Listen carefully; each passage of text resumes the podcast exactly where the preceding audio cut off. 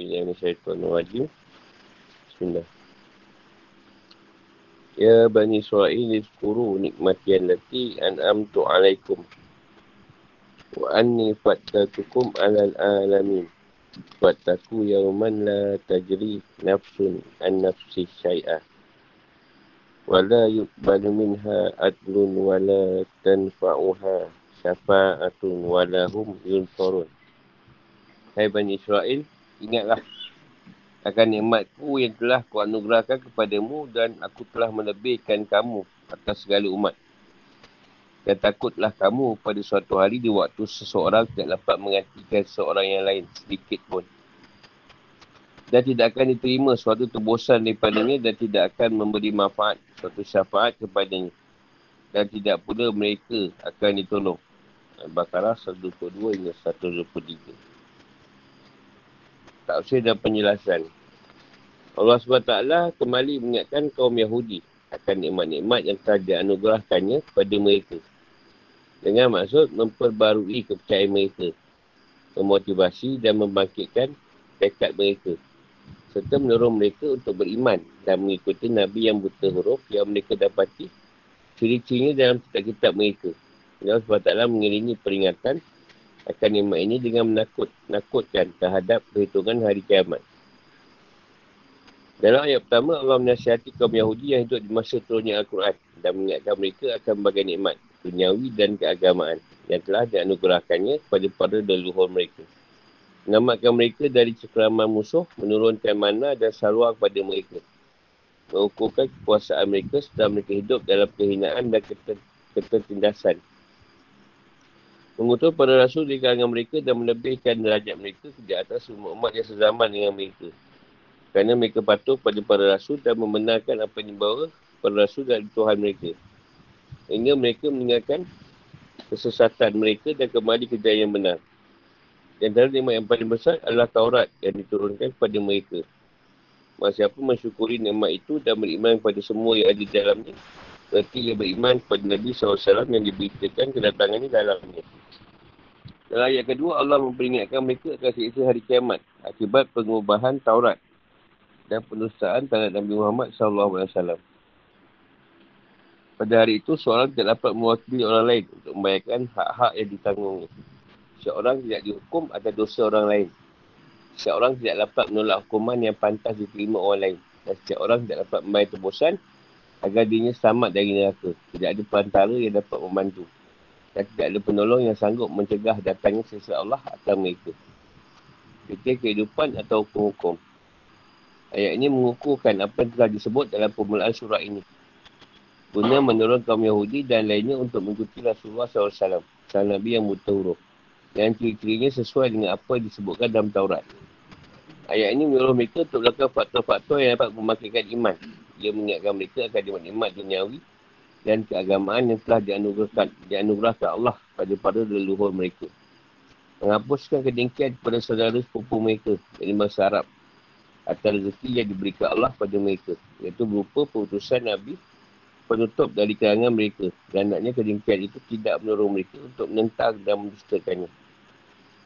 Jika mereka ingin menurut, akhir yang pasti mereka hadapi adalah perhitungan yang berat pada hari kiamat. Yang telah pasti akibatnya, iaitu sesaan tak akan mengguna lagi perantara pengganti tebusan maupun pertolongan atau perlindungan dari azab.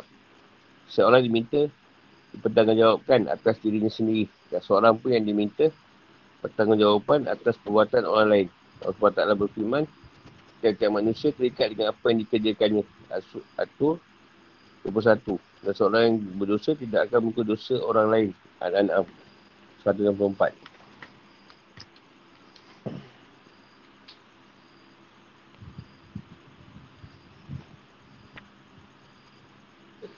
Kat situ Tuhan peringatkan lah. Ingatkan kita atau pada bani bangsa lain. Bangsa Israel ke. Tak salah bangsa apa pun. Diingatkan. Bukan nikmat-nikmat yang Allah dah bagi. Macam dia menebihkan mereka tadi daripada umat lain pada suatu masa dahulu lah. Dan dia takutkan dengan kiamat hari akhirat nanti. Tak ada siapa pun yang dapat menolong. Kalau kau buat salah, kau tanggunglah sendiri.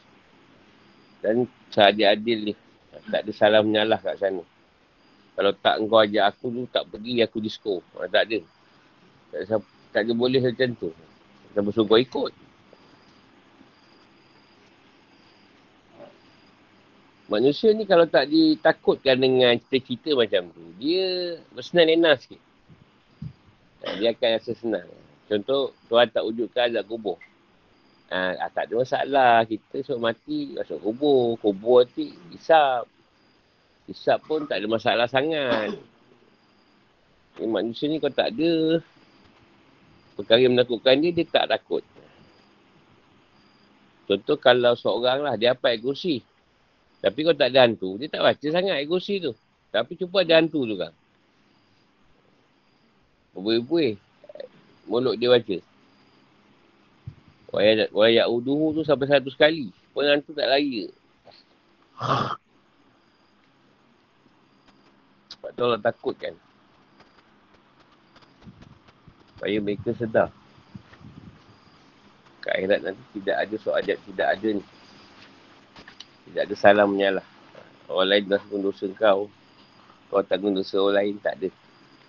Tanggunglah sendiri.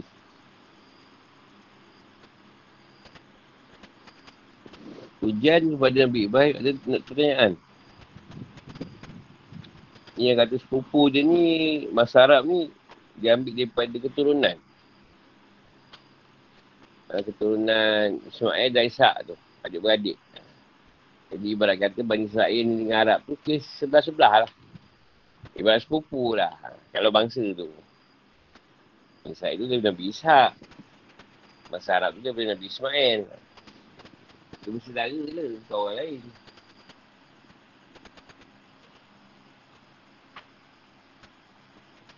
Rumah Arab dulu, zaman jahiliah dia banyak sembah, banyak majusi.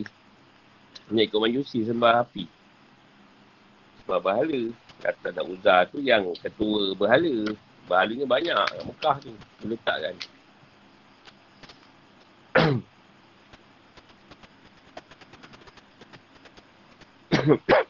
Siapa nak tanya? Pasal tu.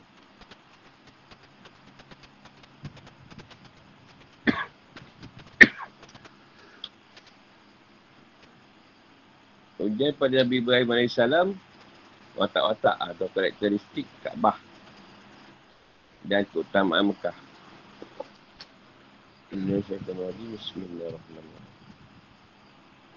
Wa azib tala Ibrahim rabbahu bi kalimati fa'at kata kata mahun Qala inni ja'iluka linasi imama. Qala wa min zuriyati. Qala la yanal, yanalu ahdi zalimin. Wa ija'alna baita masabatan linnasi wa amna. Wattahidu min maqam min maqam Ibrahim musalla. Wa ahidna ila طاهرة طاهرة طاهرة هي للطائفين والآكفين والركع سجود. وإذ قال إبراهيم رب اجعل هذا بلدا آمنا ورزق أهله ورزق أهله من ثمرات من من ثمرات من آمن منهم بالله واليوم الآخر. قال ومن كفر min samaratin min min samarati man amana minhum billahi wal yawmil akhir Qala wa man kafara fa fa umat di'uhu qadilan summat summat taru taru ila azabina wa bi'sal masir dan ingatlah ketika Ibrahim diuji Tuhannya dengan beberapa kalimah. Perintah dan larangan. Lalu Ibrahim menunaikannya. Allah berfirman sungguhnya aku akan menjadikanmu imam bagi seluruh manusia.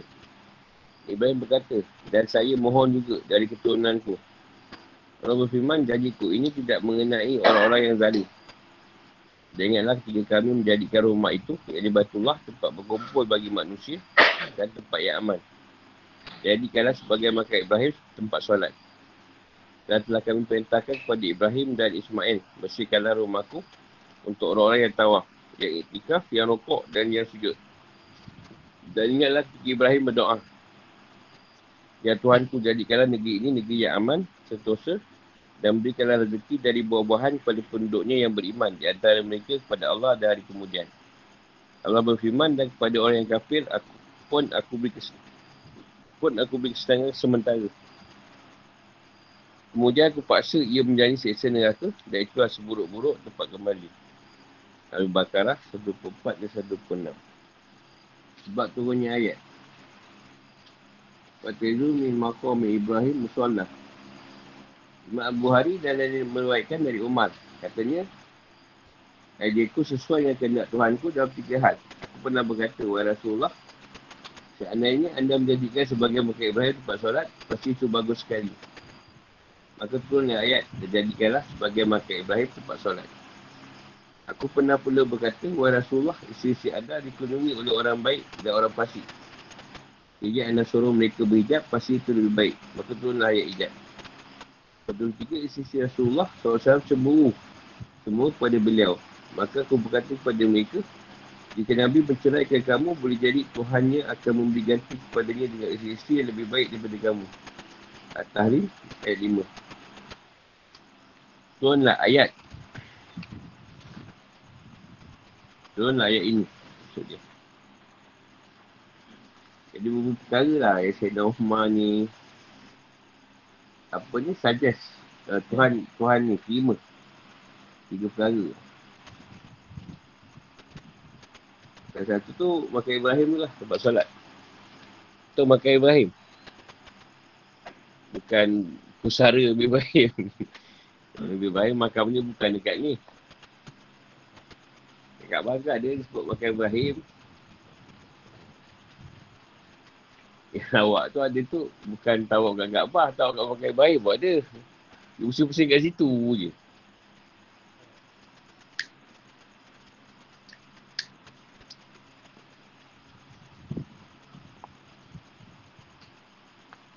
Boleh bersolat di makan Ibrahim kat Kaabah tu.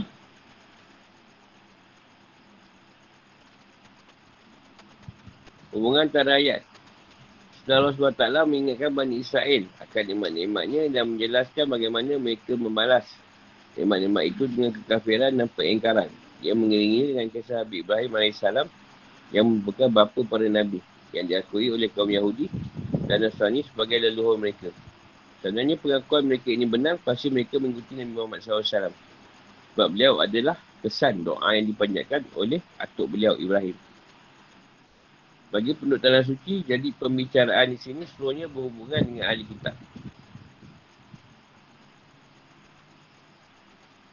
Tafsir dan penjelasan. Ceritakanlah wahai Muhammad pada kaummu yang musyrik dan kaum-kaum lainnya. Ya Allah menguji Ibrahim dengan sejumlah perintah dan larangan. Lalu ia melaksanakannya dengan sempurna dan sebaik-baiknya. Sebenarnya firman Allah dan Ibrahim yang selalu menyempurnakan janji. Anak 37. Kerana Allah mengetahui keadaan sebenarnya dari orang yang diuji tanpa perlu mengujinya. Jadi maksud dengan Allah menguji Ibrahim adalah dia memperlakukan Ibrahim seperti orang yang diuji. Agar keadaannya terlihat oleh manusia. Jadi maksud dengan penyebutan waktu dalam firmannya.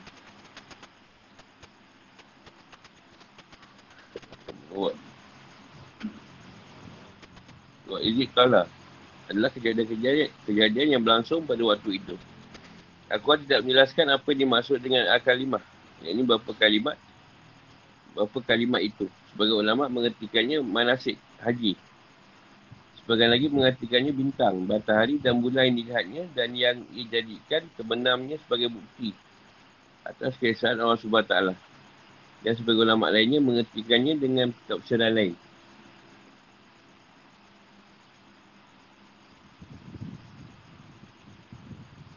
Allah SWT memberinya balasan yang paling baik dan berfirman kepadanya, sungguhnya aku akan menjadikanmu rasul dan imam bagi seluruh manusia. Kau pimpin mereka dalam agama mereka dan mereka menirumu dalam perkara-perkara ini. Serta orang-orang salih mengikuti jejakmu. Dia pun menyeru manusia kepada agama Tauhid dan meninggalkan kesyirikan. Ibrahim berkata, apakah engkau juga akan menjadikan sebagai keturunanku sebagai imam? Ia menghalakkan keturunannya mendapatkan kebaikan dalam perilaku agama dan akhlak mereka. Hal ini tidak aneh. Manusia biasanya memang mengharap anaknya lebih baik daripadanya. Kebanyakan kita memang harap kalau anak tu lebih baik daripada kita. Bukan lagi teruk daripada kita. Semua orang macam tu. Sebab Ibrahim sekali je.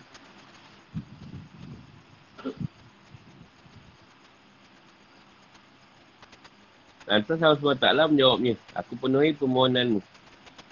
Maka aku jadikan sebagai ketenanganmu sebagai imam bagi manusia. Tapi janjiku tentang keimanan dan kenabian ini tidak mengenai orang-orang zalim yang mengenai diri mereka sendiri. Sebab mereka tidak layak menjadi teladan bagi manusia. Imam adalah teladan bagi manusia dan menjaga agama dan pemeluknya. Bahawa para pengikutnya agar tetap isi komah dan mencegah kezaliman. Kerana itu jika imam mengenai diri sendiri, dengan melakukan penyelewengan, bagaimana boleh ia meluruskan orang lain?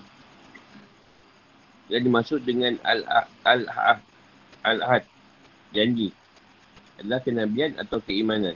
Ini menunjukkan kezaliman adalah perkara yang dibenci. Juga, juga menunjukkan bahawa kita disuruh untuk membenci dan menjauhi orang-orang zalim. Selanjutnya dalam ayat-ayat ini, Allah SWT mengingatkan masa Arab akan nikmat-nikmat yang banyak.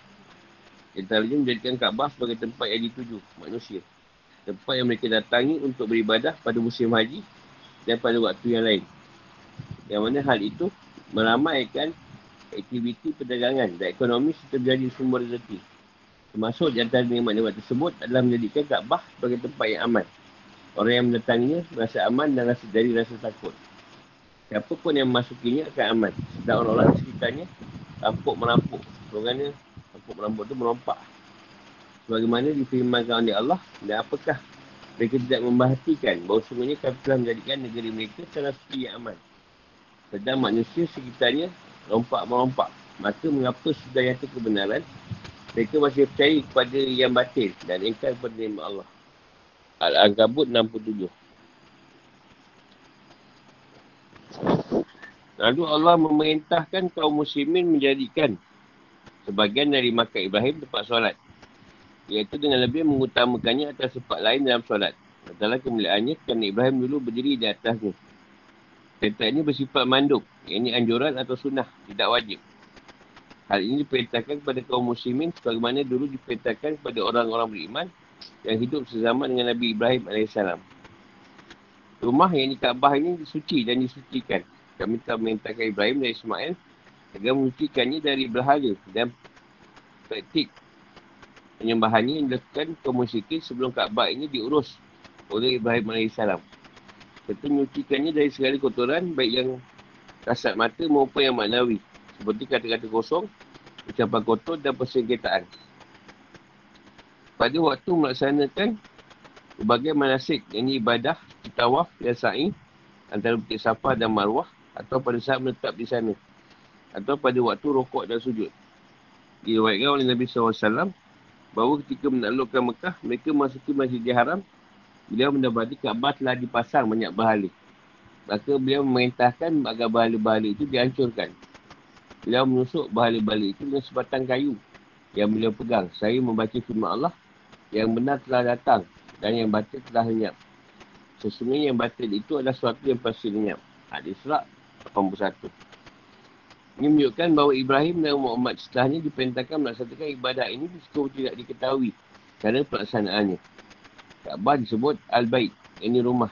Kerana Allah menjadikannya sebagai tempat pelaksanaan ibadah yang benar. Dan mengintarkan orang yang solat agar mereka menghadap ke arahnya dalam ibadah mereka. Imah daripada penentuan Kaabah sebagai arah yang dituju oleh orang yang solat adalah menyatukan perasaan mereka dan membatasi arah tujuan kepada zat Tuhan yang suci sebagai simbol kehadirannya. Kehadiran yang hakiki mustahil baginya. Maka dimaksudkan adalah bahawa rahmatnya menghadiri orang yang solat itu. Oleh kerana itu menghadap ke Kaabah seolah-olah menghadap kepada zat yang maha tinggi itu. Antara nikmat-nikmat yang dikurniakan Allah pada bahasa Arab. Dan dia perintahkan Nabi-Nya agar mengingatkan mereka akan hal itu adalah doa Nabi Ibrahim AS. Agar negeri ini aman dan tenteram, tidak dikuasai oleh para tiran. Tiran ni apa? para dia. Jahat ke apa? Tidak dikeruhkan. Jenihannya oleh para penjahat yang berbuat dosa. Dan dilindungi oleh Allah SWT dari pelbagai malapetaka seperti pemenaman ke dalam bumi. Lepas bumi, penenggelaman di laut, kerutuhan bangunan dan sebagainya. Ia merupakan tanda-tanda kemukaan Allah terhadap negeri-negeri lain.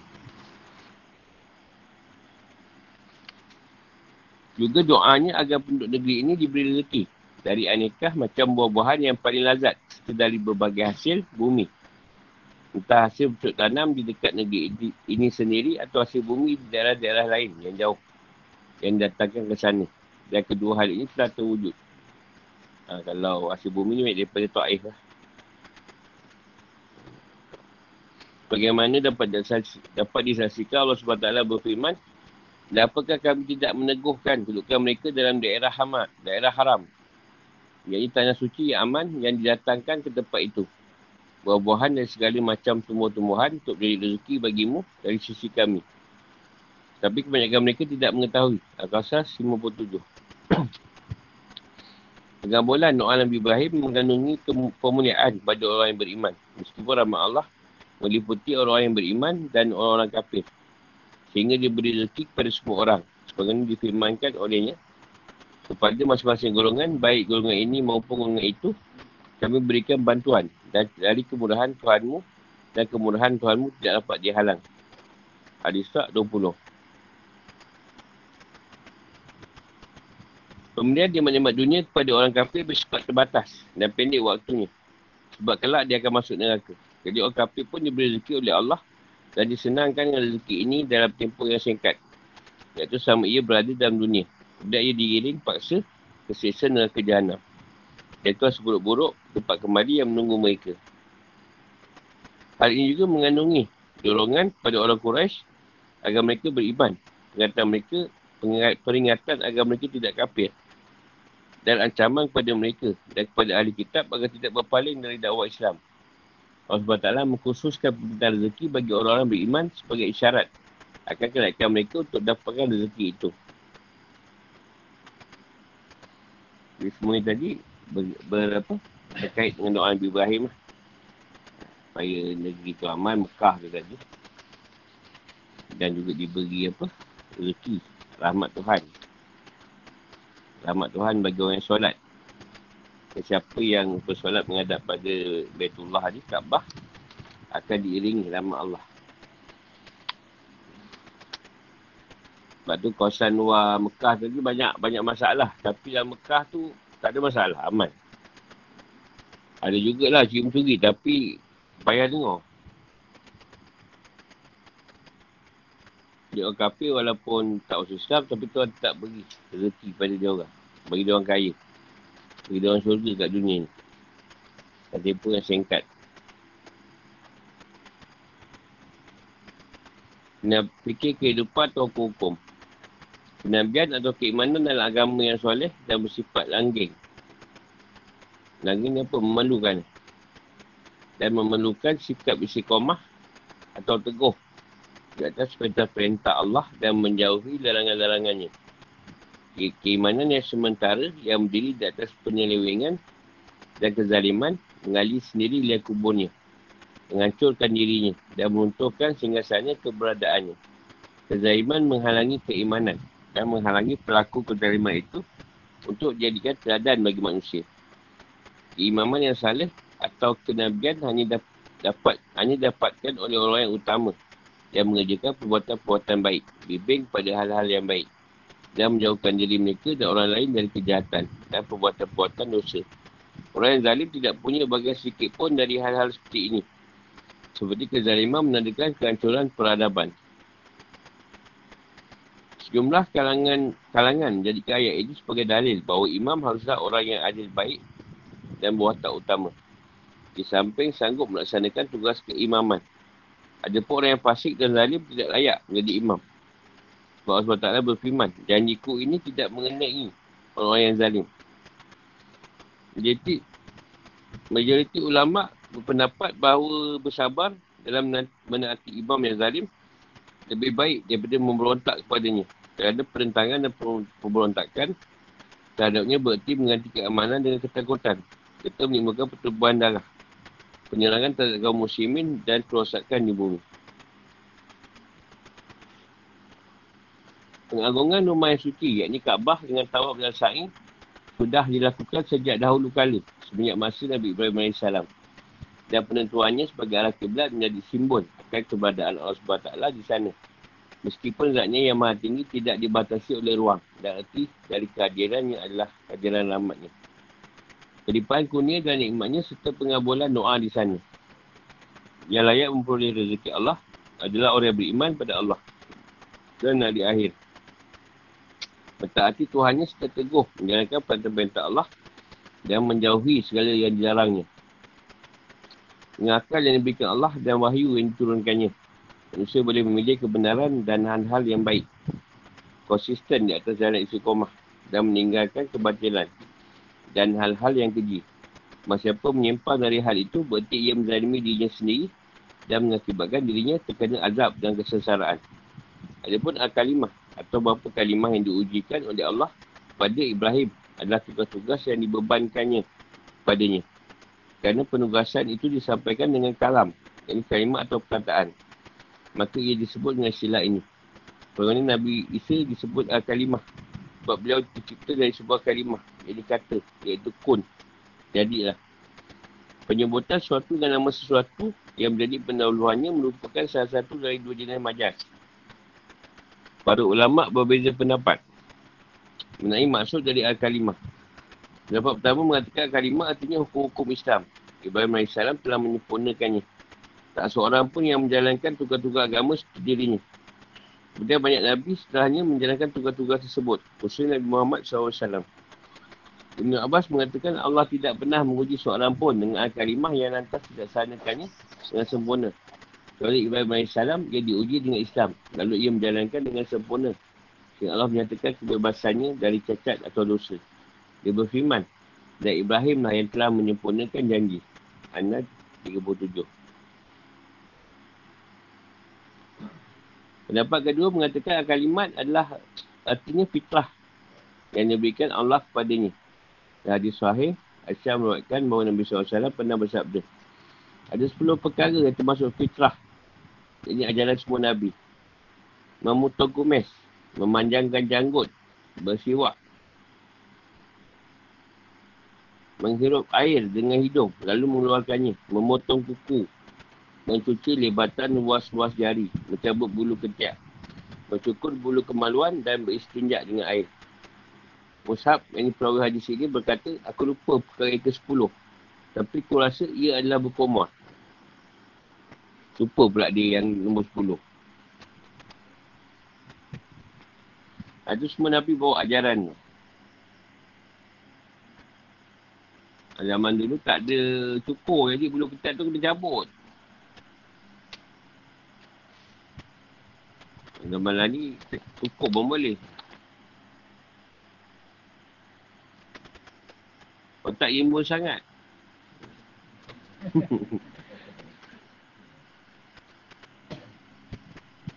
Pendapat ketiga, kalimat artinya planet matahari dan bulan yang ia lihat dan ia jadikan penyelamnya sebagai bukti keberadaan dan kesan Allah SWT. Pendapat inilah dipakai oleh Ibn Qasir dalam tafsirkan al-kalimah. Yang beliau menyebutkan pendapat Ibn Jarid Tabari yang intinya boleh jadi yang dimaksud dengan al-kalimat adalah semua yang disebutkan di atas. Boleh jadi pula yang dimaksudkan adalah sebagian darinya. Dan kita boleh memastikan salah satu bahawa itulah dimaksudkan.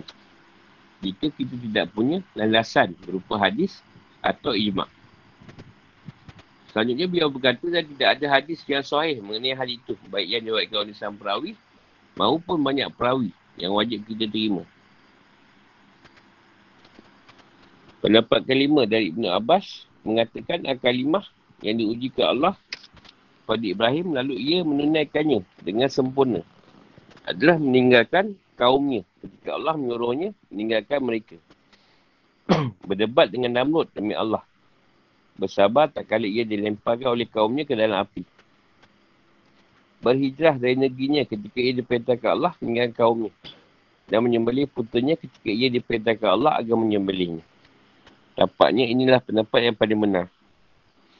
Para ulama juga beza pendapat tentang penafsiran Al-Am Al-Aman atau tempat yang aman. Setidaknya ada empat pendapat dalam hal ini. Pertama, maknanya keamanan dari azab Allah. Dalam erti bahawa orang yang masuki atau mendatangi Kaabah sambil mengagungkannya dan mengharap pahala akan selamat dari azab. Dapat ini kuatkan dengan sabda Nabi SAW dalam hadis, Masa siapa menaikkan haji tanpa berkata kotor dan tidak buat pasik dan saya dosa-dosanya akan tanpa bersih ketika ia lahir dari rahim ibunya. Kedua, maknanya bahawa siapa memasukinya, maka ia akan aman dari pembalasan dendam orang lain. Hal ini sudah dipraktikkan masa Arab sejak dahulu kala. Mereka tidak akan menuntut hak dari seorang yang datang atau berlindung ke Kaabah. Ketiga, al- Al-Aman artinya keamanan dari dijatuhkan hukuman hudud atasnya. Jadi orang kafir tidak boleh dibunuh di sana. Pembunuh tidak boleh dijatuhi hukuman kisas. Serta penzina dan pencuri tidak boleh dikenal hukum dikenakan hukum hudud. Ini adalah pendapat Abu Hanifah dan lain-lain.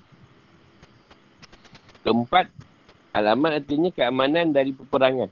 Darinya adalah sabda Rasulullah SAW dan hadis sahih. Sungguhnya Allah telah menahan pasukan gajah yang hendak menyerang Mekah serta menundukkan kota ini dalam kekuasaan rasulnya dan orang-orang beriman.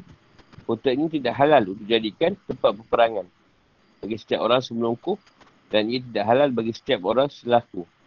Kota ini hanya dihalalkan bagiku dalam waktu yang singkat di siang hari.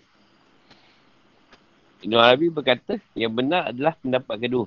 Di sini Allah SWT beritahukan tentang kuningnya kepada hamba-hambanya. Di mana dia menanamkan dalam hati bangsa Arab agar mereka mengagungkan rumah ini dan beri keamanan pada orang yang berlindung di sana.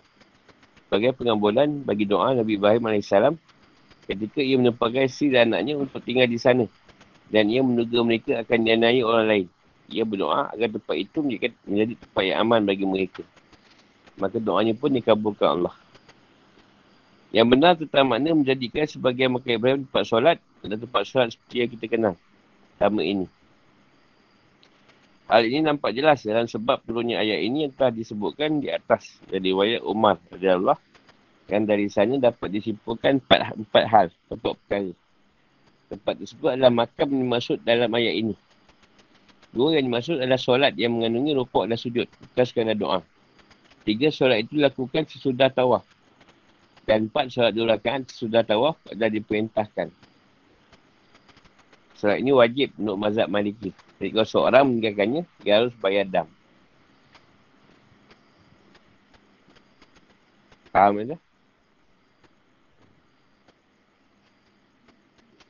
Ajasas, seorang ulama mazhab Hanafi berkata tentang firmannya dan jadikanlah sebagai Maka Ibrahim tempat solat.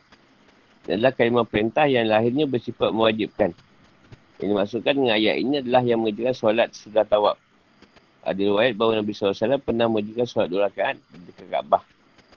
Dengan demikian ayat ini menunjukkan wajibnya solat tawab. Sedangkan buat Nabi SAW, yakni beliau terkadang menjaga solat tersebut dekat makam dan terkadang di tempat lain.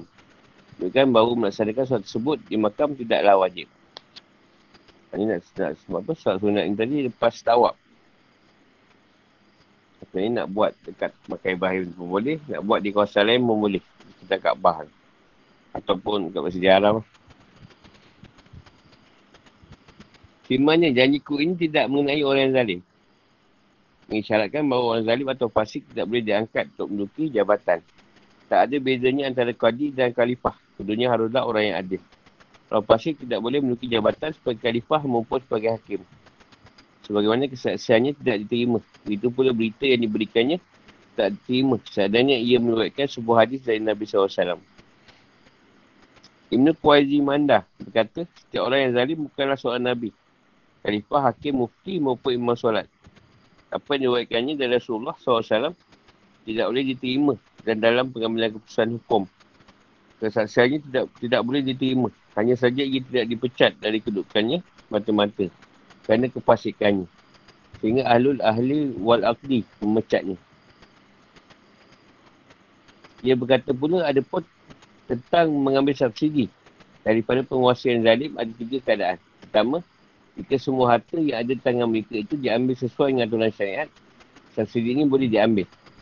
Para sahabat dan tabi'in dulu pun mengambil tunjangan dari Al-Hajjaz dan lain-lain.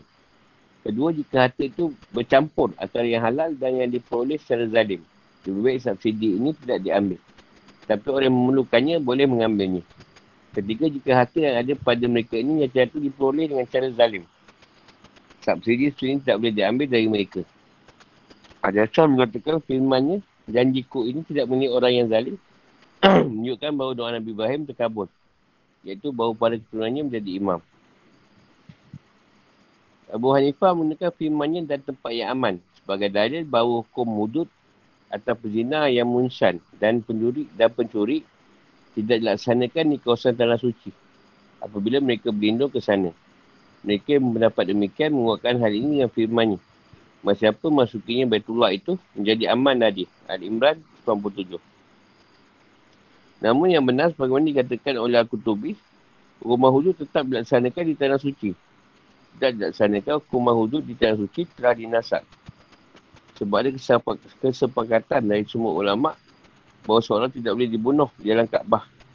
Tapi boleh dibunuh di luarnya. Ayat bersihkanlah rumahku untuk orang yang tawak, yang itikaf, yang rukuk dan yang sujud. Dipakai oleh Abu Hanifah, Syafi'i dan Al-Sawri sebagai dalil bahawa solat fardu dan solat sunnah boleh dikerjakan di dalam Kaabah. Masyafi'i rahimahullah mengatakan jika seorang menaikkan solat dalam Kaabah dengan menghadap salah satu dindingnya, solatnya sah. Jika ia solat sambil menghadap ke arah pintu sementara pintu itu terbuka, solatnya batal. Itu pula tidak sah solatnya orang yang mengerjakannya di atas Kaabah. Sebab ia tidak menghadap ke salah satu bagian Kaabah. Payah jumpa orang nak semayang atas Kaabah ni. Apa nak manjat ni. Zaman ni Kaabah dah kecil. Kalau zaman Uthmaniyah tu besar Kaabah. Sedangkan Imam Malik mengatakan solat fardu maupun solat sunnah tidak boleh dikerjakan dalam Kaabah. Tapi solat tatawu, tatawu yang bukan sunat orang watib boleh dikerjakan dalam ni. Sunat orang watib tu kau boleh abad dia lah. Selain tu boleh. Jika seorang menaikkan solat fardu dalam Kaabah, ia harus mengulanginya dalam waktu solat itu. Dalilnya adalah hadis yang diwaikan oleh Muslim dari Ibn Abbas. Dia berkata, Usama bin Zaid pernah memberitahuku bahawa ketika masuk Kaabah, Nabi SAW berdoa di semua sisinya. Dan beliau tidak menaikkan solat di dalamnya sampai, sampai beliau keluar. Setelah keluar, beliau menaikkan solat dua rakaat di samping Kaabah. Kesimpulan, tak ada perbezaan pendapat bahawa solat tatawu dihitung sah jika ditunaikan dalam Kaabah. Adapun solat fardu tidak sah. Menurut mazhab Maliki sebab Allah SWT telah menentukan arah kiblat dengan dengan firman-Nya. Palingkanlah mukamu ke arahnya. Tentang solat di atas Kaabah, Syafi'i membolehkannya. Sedangkan Malik berkata, Masa siapa mengajukan solat di atas Kaabah, ia harus mengulanginya dalam waktu. Abu Hanifah juga berkata bahawa siapa menjaga solat di atas Kaabah, ia harus mengulanginya dalam waktu. Sementara Ahmad berkata bahawa siapa menaikkan solat di atas Kaabah, ia tidak menanggung apa-apa. Artinya solatnya sah. Jadi banyak yang bersetuju. Mana lebih abdas solat di samping Kaabah ataupun tawah. Ataukah tawah. Para ulama berbeza pendapat. Malik berkata tawah lebih abdal bagi orang luar Mekah. Sedang bagi penduduk Mekah, solat lebih abdal. Sedang johor pendapat bahawa solat lebih abdal. Tapi betul lah dia, dia sebut semayang atas Kaabah tu kalau bentuk tingkat satu dah tak Kaabah. Dah tu di atas saya boleh Kaabah tu. Tingkat dua, tingkat tiga. Semua dah tak Kaabah. Tapi imam, berapa imam kata sah lah.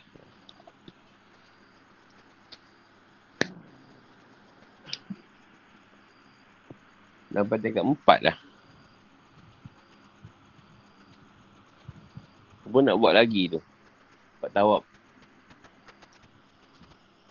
Kemudian kalimah ni maknanya nak beritahu pada keadaan Ibrahim ni tadi. Ha, dia menerima perintah dengan kalam Tuhan terus.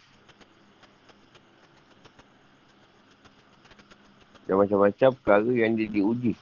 Itu bikin ulul almi tu. Berat-berat.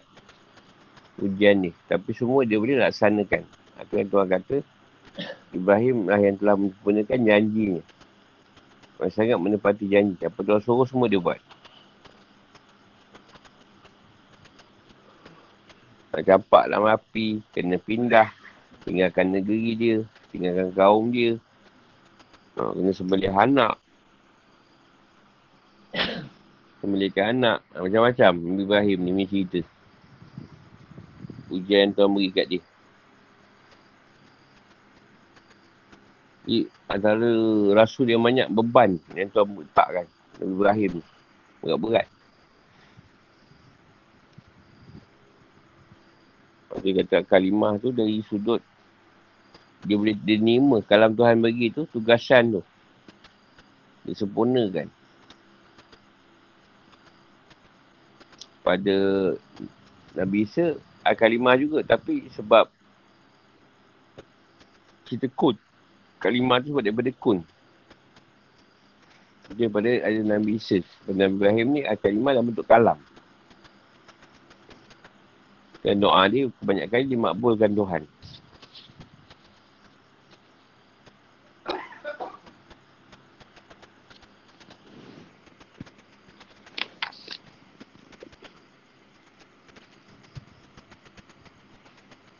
Kita pun sudah tahu Mekah tu memang tempat yang aman lah. Jadi siapa yang nak masuk memang tak risau lah. Tak risau dengan keadaan-keadaan yang boleh merosakkan. Semua yang masuk tu pula kadang merosakkan pula.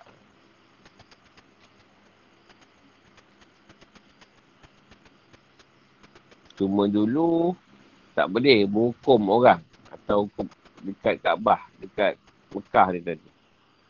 Tapi sekarang dah boleh lah. Pasal ayat tu dah dinasakkan. Ini tak boleh dalam Kaabah je. Luar Kaabah boleh dihukum. Lepas tu kudut dah dijalankan lah di, di sana, di Kaabah ni. Kawasan Mekah lah.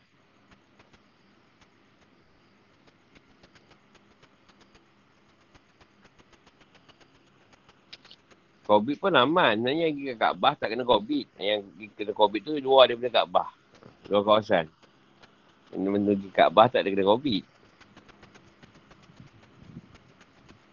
Kenyataannya siapa yang nak masuk ke Kaabah sekarang memang tak ada Covid lah. Sebab tu aman.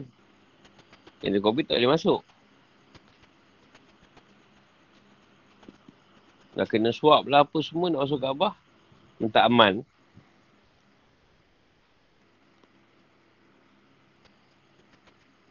Apa kata solat ni solat selepas tawab. Solat dua rakaat. Kalau mazhab maliki wajib. Kalau tak buat solat sunat lepas tawab tu, kena beredam.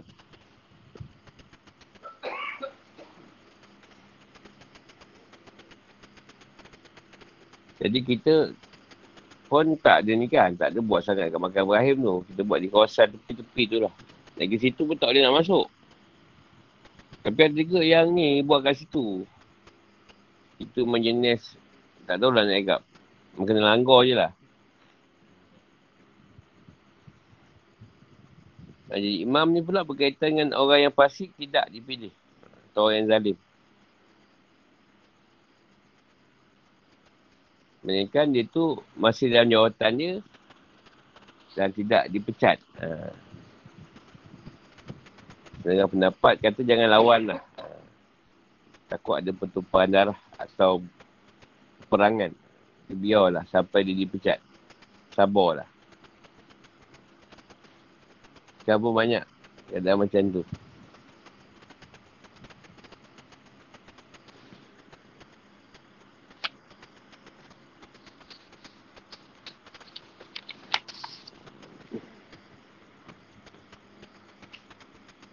Ha, cuma ni kalau kita ke sana, kalau solat pintu Kaabah dibuka, dia tak sah solat tu.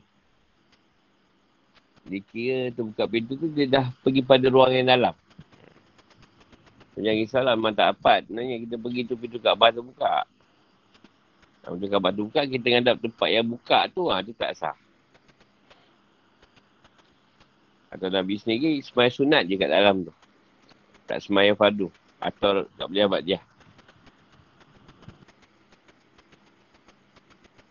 Ada lama pendapat tawak lebih afdal bagi orang luar Mekah. Bagi orang orang yang kat Mekah tu elok solat lebih afdal. Sebab tu banyak orang luar Mekah ni macam kita selalu pergi banyak buat tawaf kan. Banyak orang orang sana dia solat lah banyak. Dia tak tawaf sangat. Soalan apa-apa?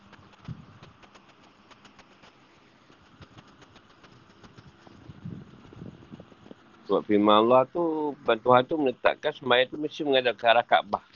Bukan dalam. Tak kisahlah mana-mana tempat. Mesti menghadap ke situ.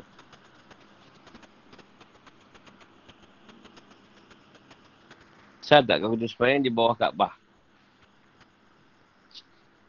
Jadi atas. Ha, ni bawah. Ha? Macam tak katakan kisah lah. Eh, sekarang tu masuk bawah. Ha. Bawah Kaabah. Boleh masuk. Eh, bawah tanah. Kat air zam-zam tu, telaga tu. Bawah Kaabah tu. Usah kat ni tak jumpa lah orang semayang kat situ. Jadi kita pun tak ada cerita kan semayang bawah tu. Setakat ni tak ada orang semayang. Kat telaga tu.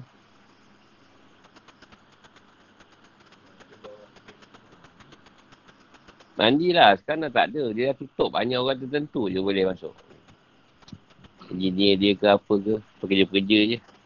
Dulu boleh masuk bawah tu mandi. Mandi zam-zam dulu. Kita dah tak jumpa lah. Lama zaman tu.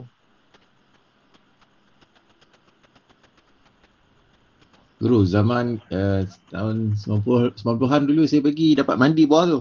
Ada lagi kan? Ada lagi. Ha, 90-an tu ada lagi lah. Saya tak jumpa lah. 2017 Bopi. Ni adalah Dah tutup lah. 90-an. Nah, sekarang dah tak ada. Mhm. Tak boleh dah. Ada lagi apa nak tanya?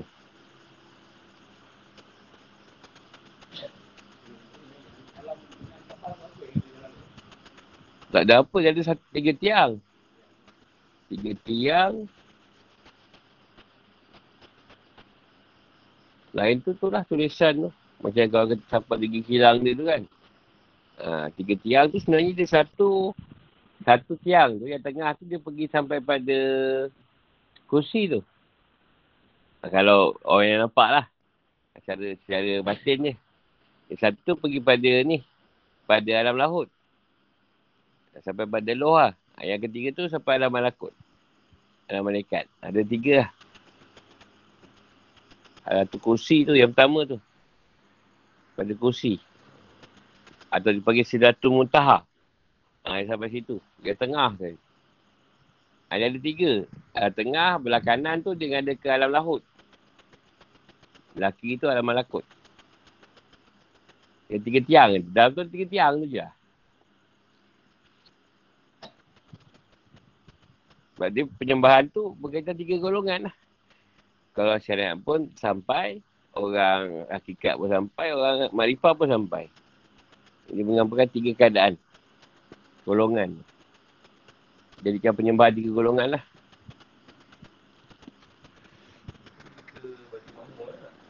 Ah tu batu makmur lah. Batu makmur tu tengah-tengah lah. Dia antara... Tak ada juga batu makmur. Dia antara... Antara sebelum Syatul Muntaha tu. Dia kalau tengah-tengah tu, kalau ikut Sabdu, ada Sabdu tu bawah Azali tu. kalau penyembahan, dia kat situ lah. Ha, di situ. Kalau mengadap, kita mengadap sihat Allah ni tadi, kat situ lah. Kursi dia. Bukan kursi yang malikai tu. Kursi yang penyembahan. Ha, dia di antara Baitul Makmur dengan Belum hapus.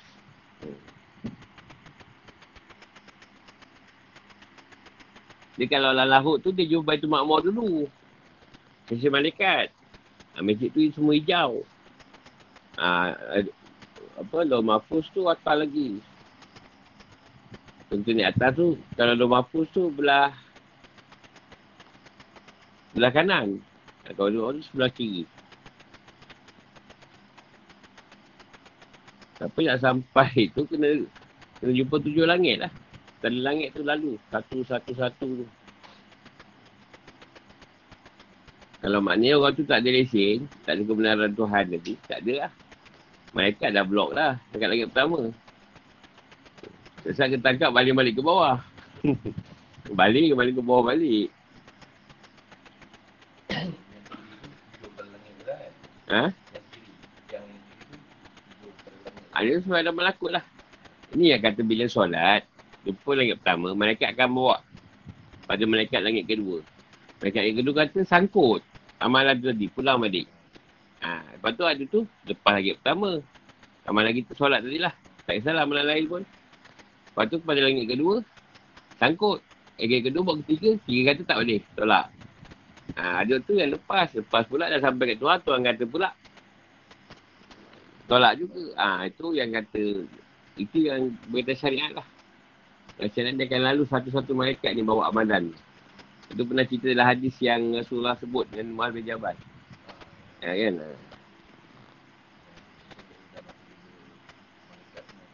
Ha.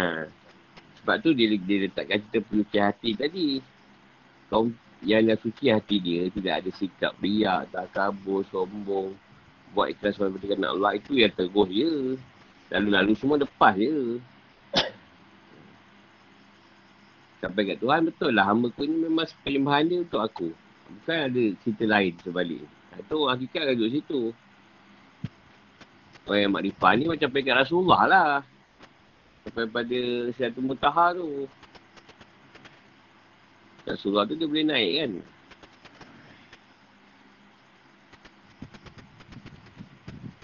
Tak ada lah pula. Rasulullah ni boleh masuk dalam Kaabah, duduk dalam Kaabah tu tak juga. Orang kita yang mengaruk lah dalam tu.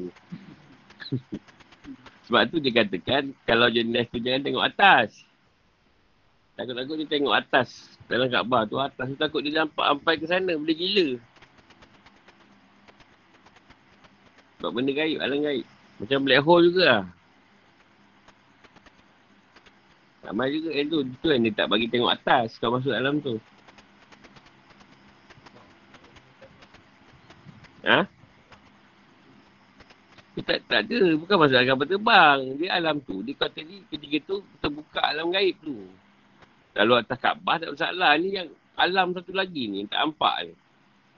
Alam gaib. Alam zahir tak ada masalah. Kapal terbang. Kapal terbang tu lalu betul.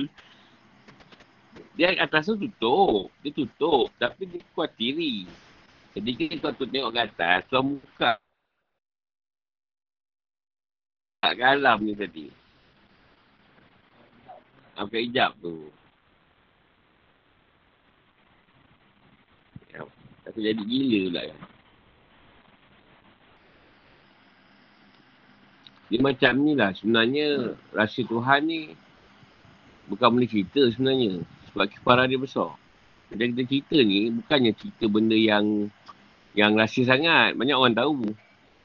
Orang berjalan tahu lah Rasul Asal pun dia sebut kan. Dia tak sebut Kaabah tapi dia sebut alam-alam tadi kan. Dia rahsia tu.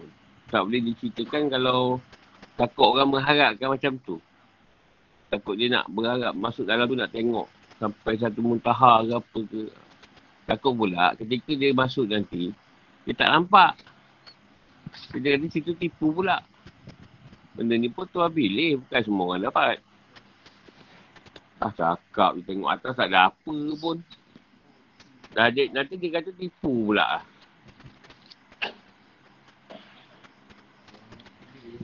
Ah dipilih lah. Tak, kalau kita semua macam Abu Bakar, senang. Kan nak percaya je. Tak lalu pun percaya lah. Senang. Ini kita ni ada yang banyak persoalan tu. Cakap ada, tengok tak ada apa pun. Ha, jadi dia menolak hati takut dia ni pula. Dia kata tak betul pula. Sebab tu kalau bila pergi sana, kan aku cerita. Kan korang tak nampak. Jadi aku lah wakil kan ceritakan benda tu. Kan korang katakan aku tak apa-apa pula cerita. Cerita banyak. Cuma aku tengoklah yang sesuai nak cerita je. Yang korang pun tak faham, tak cerita.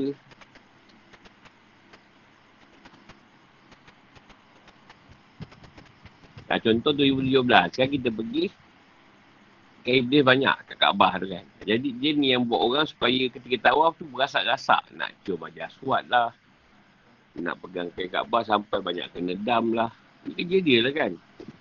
Ha, cuma kenyataan 2018 tu, kita dah selesaikan cerita tu. Tak adalah sangat. Ada yang macam tu tapi tak macam 2017. Semua orang nak ni. Nak cium aja aswad lah apa lah nak apa macam-macam lah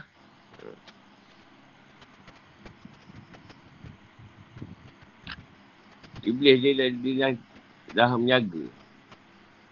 Banyak orang kata tak ada setan, tak ada. Itu rumah Allah. Semua makhluk ada kat situ. Sebab tu banyak orang tu ambil toyol ke ambil, ambil saka banyak kat Kaabah. Kat ni, kat Kaabah kat Masjid Haram. Kat Tianjin tu. Itu kan kita cari pun tak jumpa. Dia tutup masa tu buat renovate. Puan mencari, pusing-pusing. Lalas, rupanya dekat yang renovate tu. Tempat dia.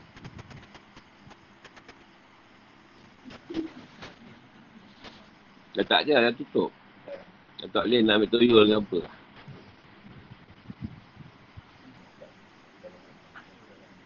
Dia sebenarnya bukan semua orang dapat masuk. Yang dapat masuk tu, contoh kita jumpa dah wakil dekat Malaysia. Dah wakil dia kata, kau pergi kat tiang ni, jadi ada seorang, dia pergi umrah ke haji. Bukan sebab nak pergi umrah haji. Dia nak ambil benda tu. Nak ambil benda tu, nak bawa balik. Ha, jadi, kata kat si siapa? Tok Umar dia. Tok Umar dia kata password tu. Ha, jadi password dia. Jadi sampai situ, dia akan sebut kata-kata tu. Baru dia boleh masuk. Ha, itu je. Kau tak, tak boleh. Oh dulu memang betul-betul dia ambil dari sana lah bawa balik. Ha.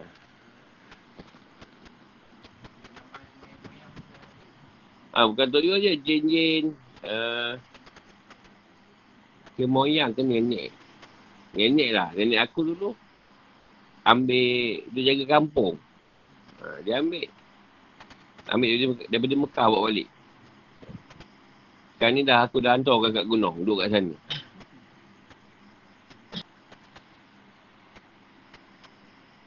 Sebab bila nenek tu dah tak ada, Kak Haji Mek dah tak ada, dia mengaruk. Dia mengaruk. Tuan ni tak ada. Paru Negeri nama dia. Nama jin tu. Nama dia Paru Negeri. Besar. Rumah dia kat masjid. Duduk kat masjid tu. Dah orang kat masjid tu hara. Gaduh eh.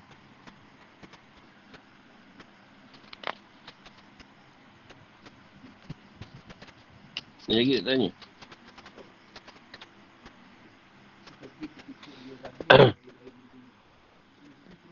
Maksudnya kalau kata kita buat haji, kita mengikut. Lepas tu orang buat baik, tak ikat yang benda tak elok apa semua. Pastikan apa tak ada. InsyaAllah lah. Kita balik ke sini tu, tu yang kata Haji Rahmat.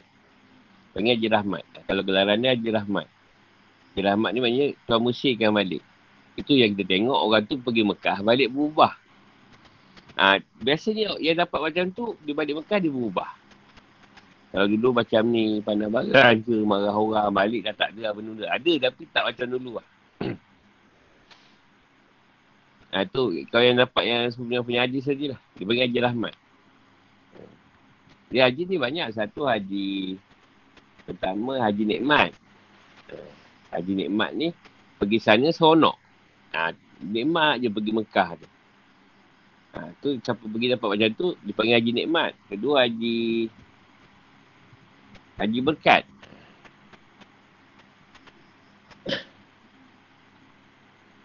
Biasanya Haji Berkat ni tadi, keberkatan Haji tu ada pada dia. Nampak kehajian dia tadi. Dia tu orang yang yang yang dah dah cukup rukun Islam kelima tu. Haji Berkat lah. Ha, yang kelima tu Haji, eh kelima pula. Yang ketiga Haji Rahmat. Ha, itu tadi yang, yang Rasulullah sebut hadis dia. Pergi sana bersih macam bayi balik. Clear semua. Apa je dosa dia dulu yang dia bawa dia ampunkan. Ha, memang berubah lah orang ni kau balik haji. Berubah sungguh.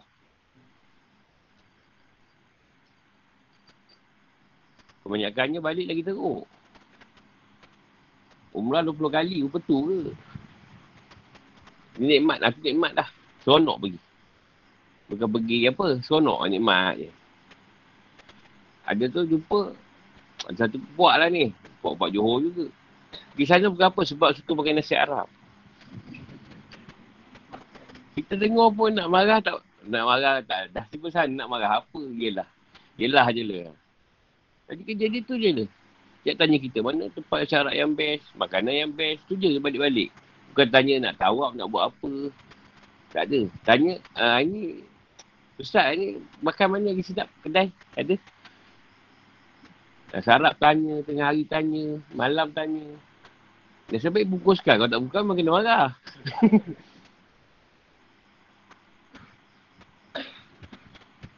uh, lepas tu haji yang diangkat. Mauduk lah. Mauduk mana? Yang diangkat ni apa nak bahasa Arab? Awak kon? Apa bahasa Arab ni? Diangkat. Bukan, bukan, bukan. Ma Mabrur tu yang lah belum sebut lagi ni. belum sebut lagi.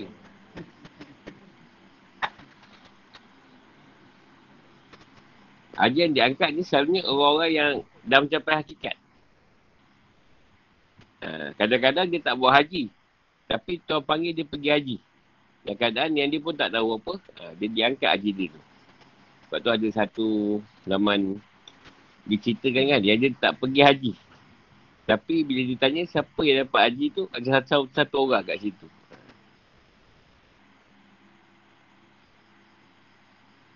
Satu lagi ada ke cerita yang sama tapi Haji Mabrur. Dia nak pergi haji tapi orang tu lagi nak pergi. Dia bagi duit dia kat orang tu. Ha, tu dapat Mabrur.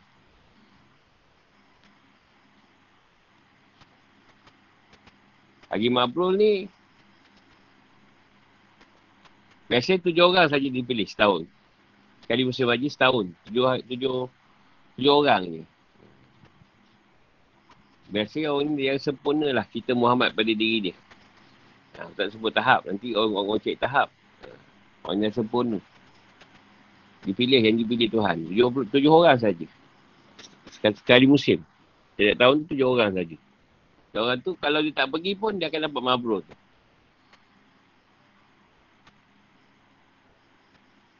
Aku tak tahulah kalau kota tu dah dibuka lagi lebih ramai. Tapi dia aku tahulah.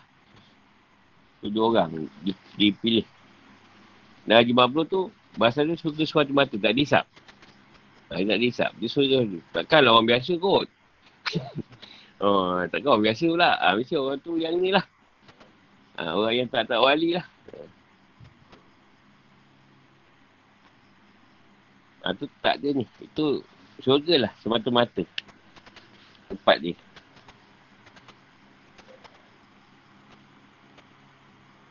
Sebab tu ada Rasulullah.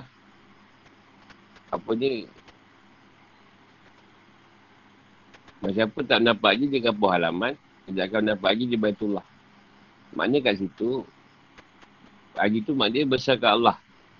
Jadi besarkanlah Allah tadi di tempat kita. Di kapur halaman kita. Eh, kalau kat sini tak besarkan Tuhan, kat sana pun tak dapat membesarkan Tuhan. Maksudnya macam tu lah. Sebab banyak kat sini tak buat, di sana buat. Sini tak sunat, sana sunat. Sini tak zikir, sana zikir. Balik sini tak bawa juga keadaan tu. Ha, itu yang kata, buatlah daripada sini, kat sana raik je. Kat sana bukan tempat nak buat, tempat nak raik. Mengesahkan je apa yang kita buat dekat kampung halaman kita. Hmm, tak apalah. Kita bagi kita sebut bahasa Melayu je lah. susah, susah sangat nak sebut. Jadi dia diangkat.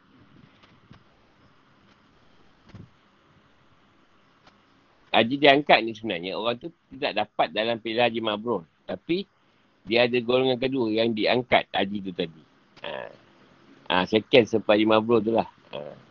Ini dia tak dapat nak masuk dalam yang tu. Mungkin dia pergi juga tahun tu. Tapi tujuh orang tu dah dipilih.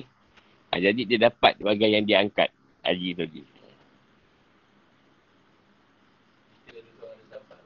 Ada. Ha. Satu dia dulu cerita. Satu lagi Mabrur. Lagi haji yang diangkat. Ha. Tu angkat haji dia tadi.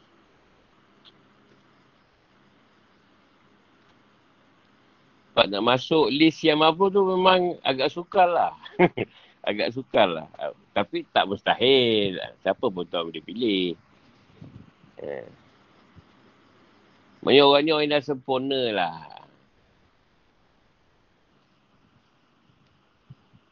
Bangunan Kaabah serta doa Ibrahim dan Ismail. Sambung sikit. Bakarat 227, 29. Oh, Julian Syaitan Wajib. Wa iz yarfa'u Ibrahim Wa iz yarfa'u Ibrahim mul mulka wa ida min baiti wa Ismail Rabbana takabbal minna innaka antas sami'un alim. Rabbana waj'alna muslimin laka wa minal zurriyati zurriyatina ummatan muslimatan lak. Wa arina mana mana sikana wa tub alaina innaka antat tawwabur rahim. Rabbana Rabbana wa wa asbihim rasulan minhum rasulan minhum yadlu alaihim ayatika wa wa yu'allimuhumul kitaba wal hikmah yuzakkihim innaka antal dan ingatlah ketika Ibrahim meninggikan membina dasar-dasar Baitullah bersama Ismail saya berdoa ya Tuhan kami Terimalah daripada kami amalan kami. Sungguhnya kau lah yang maha mendengar lagi maha mengetahui. Ya Tuhan kami. Jadikanlah kami berdua orang yang tunduk patuh. Pada engkau jadikanlah di antara cu, anak cucu kami. Umat yang tunduk patuh pada engkau dan tunjukkanlah pada kami cara-cara dan tempat-tempat ibadah haji kami. Dan terimalah taubat kami sungguhnya engkau lah yang maha penerima taubat.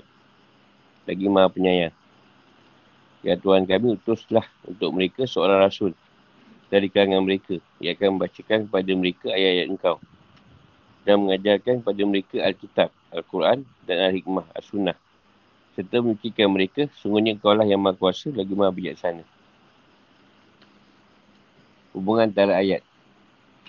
Setelah Allah SWT mengingatkan bangsa Arab akan kuning yang diberikannya kepada mereka yang berupa keutamaan-keutamaan Kaabah.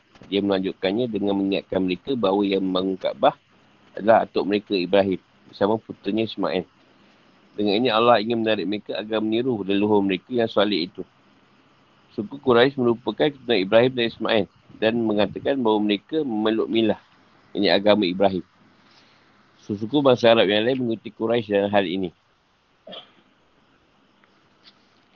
Kapsi dan penjelasan. Ceritakan wahai Muhammad kepada kaummu tak kali Ibrahim dan putranya Ismail membangun fondasi Kaabah. Keutamaannya tetap pada status kedua-dua pembangun ini sebagai Nabi. Di samping dipilihnya Kaabah ini sebagai tempat beribadah di tengah negeri penyembah berhala. Keutamaan Kaabah.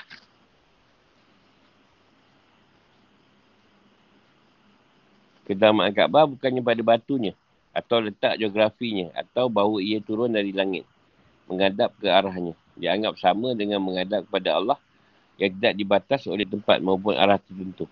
Mengusak jaswat dihitung sebagai ibadah. Sama seperti menghadap ke Kaabah dalam solat. Tidak ada keistimewaan pada zat jaswat itu sendiri. Ia sama dengan batu-batu yang lain. Dalilnya adalah ucapan Umar bin Khattab ketika mengusapnya. Demi Allah, aku tahu bahawa engkau adalah sebongkah batu yang tak dapat mendatangkan mudarat maupun manfaat. Seandainya aku tidak melihat Rasulullah SAW menciummu, tentu aku tidak akan menciummu. Dan ia pun mendekat datang menciumnya. Pada saat menikah bangunan ini, Ibrahim dan Ismail berdoa, Wahai Tuhan kami, sungguhnya kau maha mendengar doa kami, maha mengetahui niat kami dan semua amal kami. Wahai Tuhan kami, jadikanlah kami orang yang tunduk kepadamu. Orang yang murni dalam keyakinan sehingga kami tidak menyembah kecuali kepadamu dan tidak minta pertolongan kecuali kepadamu. Serta orang yang ikhlas adalah amal. Sehingga semua amal itu kami niatkan semata-mata demi meraih redamu. Wahai Tuhan kami, jadikanlah sebagian dari Tuhan kami ikhlas padamu dan tunduk pada perintah-perintahmu agar Islam terus langgeng dalam semua generasi. Terus hidup lah. Wahai Tuhan kami, beritahulah kami tentang usaha ibadah kami dan tempat-tempat ibadah haji kami. Di Mikat Ibrahim, Mikat Ihram, tempat ukuf di Arafah dan tempat tawaf dan sa'ing. Serta terimalah taubat kami, sunyi kau yang maha penerima taubat dari hamba-hambamu dan maha penyayang terhadap orang-orang yang bertobat untuk menyelamatkan mereka dari azab. Perbuatan Ibrahim dan Ismail ini menjadi bimbingan pada anak cucu mereka. Sekaligus merupakan permohonan agar diberi keteguhan di atas ketaatan. Bukan berarti bahawa mereka punya dosa. Sebab para Nabi maksum, terpelihara dari dosa. Dengan buatan tersebut, mereka juga ingin menjelaskan pada umat manusia setelah mengetahui tata cara ibadah haji dan usai membangun Kaabah.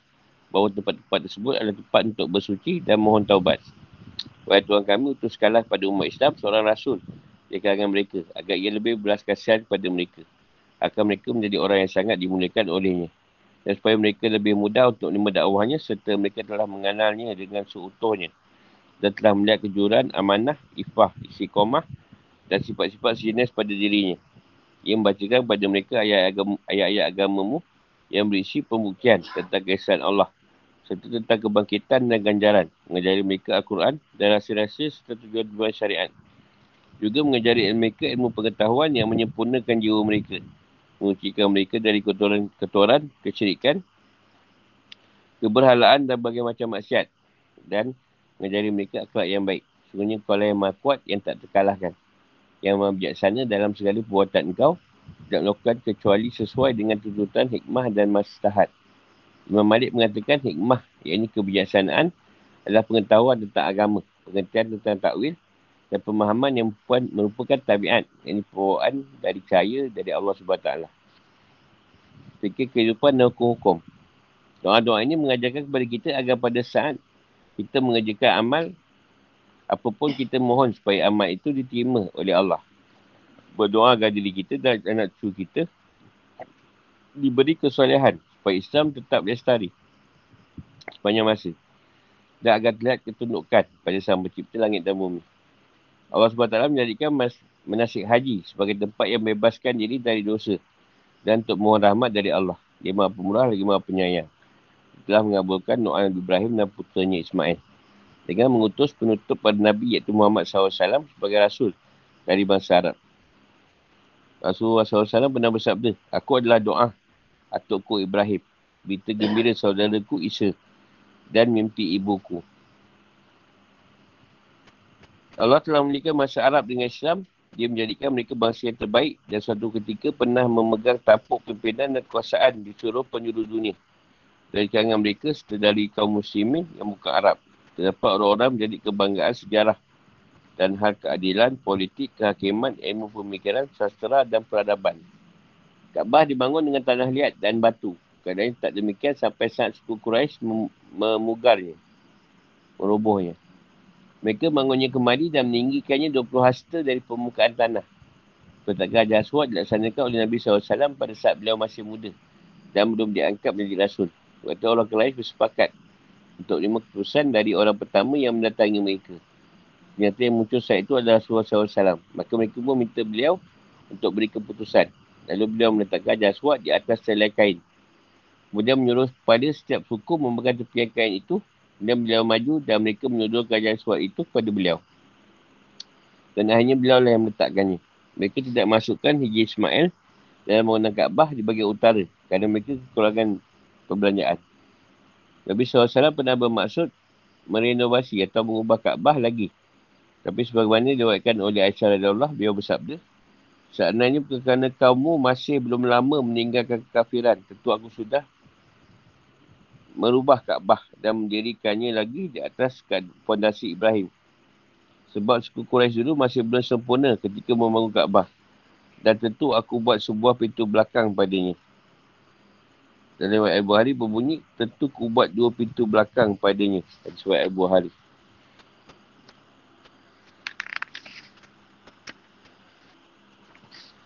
Kemudian tentera Syam memerangi Abdullah bin Zubair pada masa dinasti Umayyah dan Kaabah hampir roboh.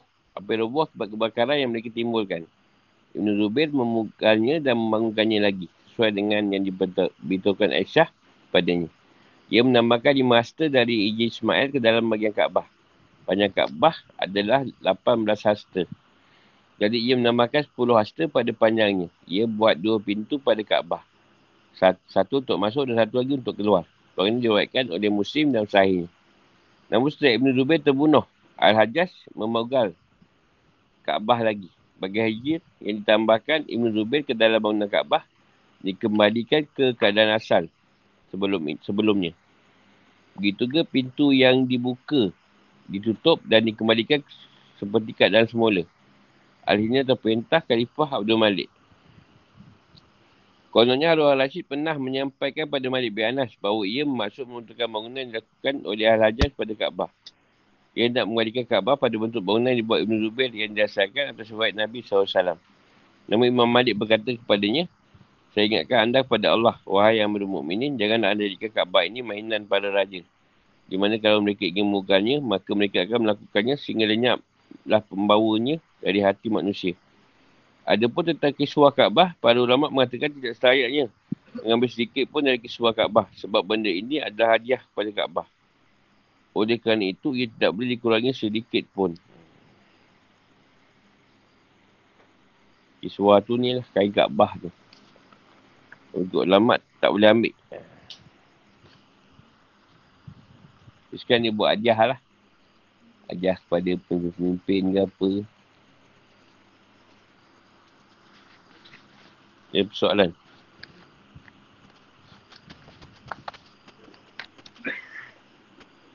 Tapi sekarang Ismail dah dekat Kaabah kan?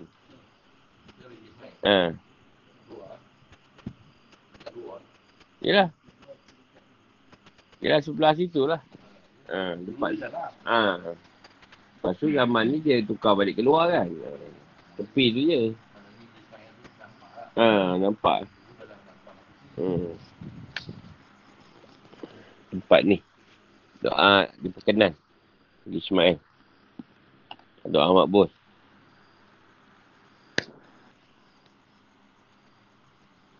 Ayat sebab tu memang Rasulullah yang letakkan lah sampai sekarang. Tempat yang sama. Tak ada berubah. Ha, belum. Habis dia letak, siapa nak tentukannya, asyik bergaduh je. Dia kata kita tengok siapa yang dia datang. Jadi Rasulullah yang datang. Rasulullah lah kena tentukan. Ada apa yang tanya? Assalamualaikum guru nak tanya. Ha. Uh, macam uh, ada ke jin-jin yang menghuni masjid ni tadi dia jenis mengganggu atau tak mengganggu? Lepas tu perlu ke masjid ni buat pembersihan ataupun tak? Yang kedua apa pembersihan? Ha, perlu perlu ke maksudnya buat pembersihan ataupun ada pernah buat pembersihan maksudnya tadi?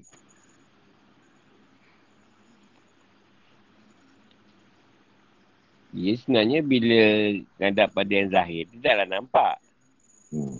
Ha, tapi kalau ada tugasan, yang tuan bagi pada yang yang yang bertugas lah untuk bersihkan tu secara gaib, ha, dia ada lah tugasan ni. Bersihkan. Tapi memang, memang setakat ni, okey lah. Okey lah. Dulu memang tak ada pemeriksaan sangat dari segi yang gaib tu. Hmm. Banyak juga organ gangguan. Hmm. Dekat sana. Kita banyak jumpa lah. Hmm. Dia kira rasukan. Tapi bukanlah dia kena dekat Masjid Haram. Tapi kena di luar kawasan lah. Kat, kat hotel ke apa. Hmm. Ada gangguan-gangguan tu. Kalau Apalah macam... Kita... Ha. Kalau macam kat masjid-masjid kat kawasan Malaysia ni tadi macam oh, itu eh. Kau tak cerita lah. Malaysia ni banyak dia-dia yang alim. Hmm. Ha, dia banyak dia alim kuasai. Bila, bila saya talim ke bila alim suka kat masjid. Hmm. Jadi kan kita kan beribadah dia riak. Oh. Jadi gaduh. Macam lah dia buat.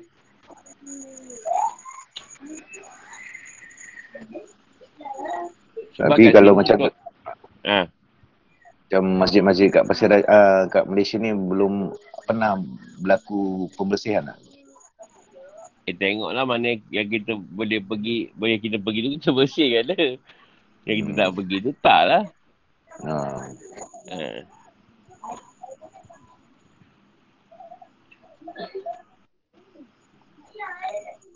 Okay, terima kasih. Tugasan lah. Tugasan kalau ada, boleh kita bersihkan. Tak ada, tak ada.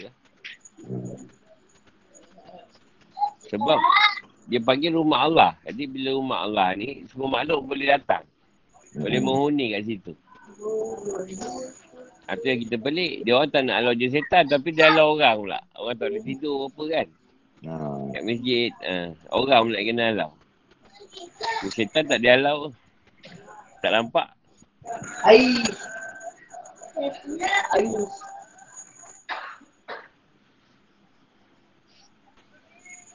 Okey, terima kasih guru. Ha.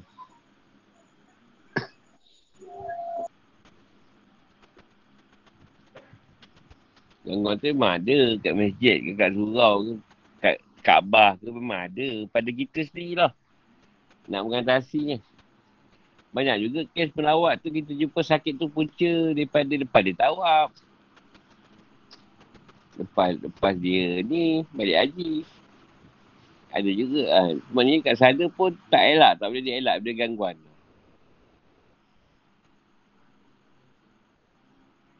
Sebab dia sebut aman daripada keadaan manusia tau. Dia tak sebut aman daripada keadaan je syaitan. Tak ada ayat kat situ kata aman daripada keadaan je syaitan. Dia kata aman daripada keadaan manusia. Ha, manusia tu aman di sana.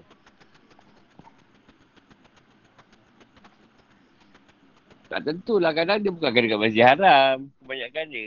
Dia kena kat luar kawasan. Luar masjid haram. Ya, tak ada orang merasuk lah dalam tu. Payah jumpa. Luar kawasan lah.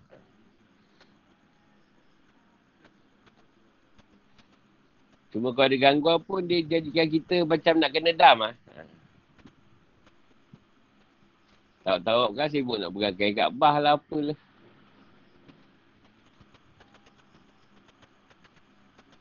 Jadi setakat ni orang kita yang kena dam kan dah bayar lah. Dia kata semua dah kena dah bayar lah. Setakat ni lah yang diketahui lah. Tak tahu kalau dia menyuruh-nyuruh kan.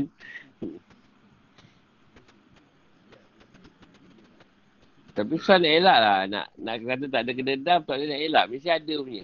Zakat tu keluar. Tak nak cakap.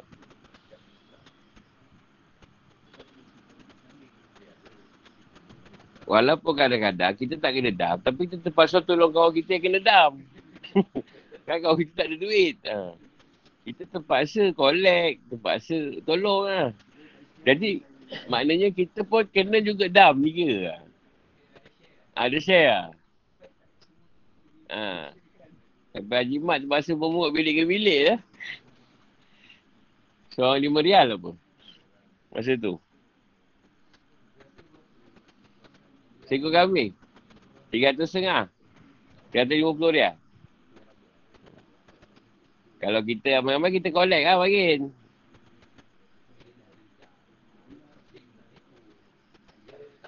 Dia cerita saya juga yang kena dam tu. Saya ni pergi tak niat ihram. Jadi pakailah ihram. Bila balik, saya balik bilik. Saya balik bilik, saya buka baju. Dia orang pun sama balik bilik tukar baju. Padahal ada orang naik ihram. Ah, itu ada orang kena dam tu. Saya pun tak niat ihram, saya sama lah. Ustaz ni sama juga. Sebab dia dua niat. Ha.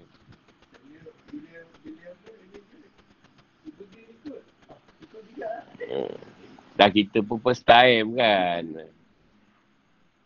Pertama kali tu nak ikat apa. Ha. Saya pun tak cakap juga. Dia ada cerita. Kau cakap awal-awal mungkin sama juga tu.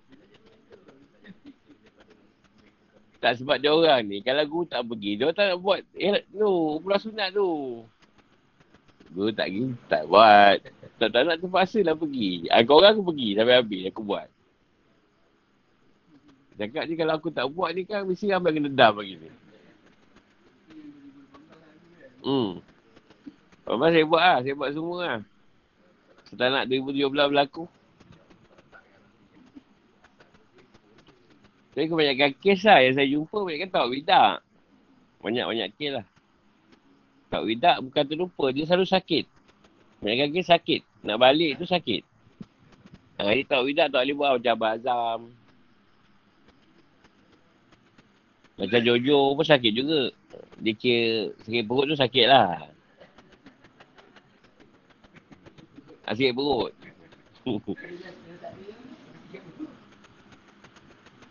InsyaAllah lah kalau buka ni nanti nak lepaskan lah. Yang mana 2019 tu sangkut. Ha, dia buka, buka. Nak lepaskan tu tu yang lama ni. Yang tersangkut. Cuma empat tambah menambah tu je lah. Yang dikuatiri. Tak tahu tambah berapa. Sebab bilik dah tak boleh ramai. Ha, tak tahulah. Harap-harap tak banyak lah connect pun. Ah, tak ada apa-apa. InsyaAllah jumpa balik esok. Assalamualaikum.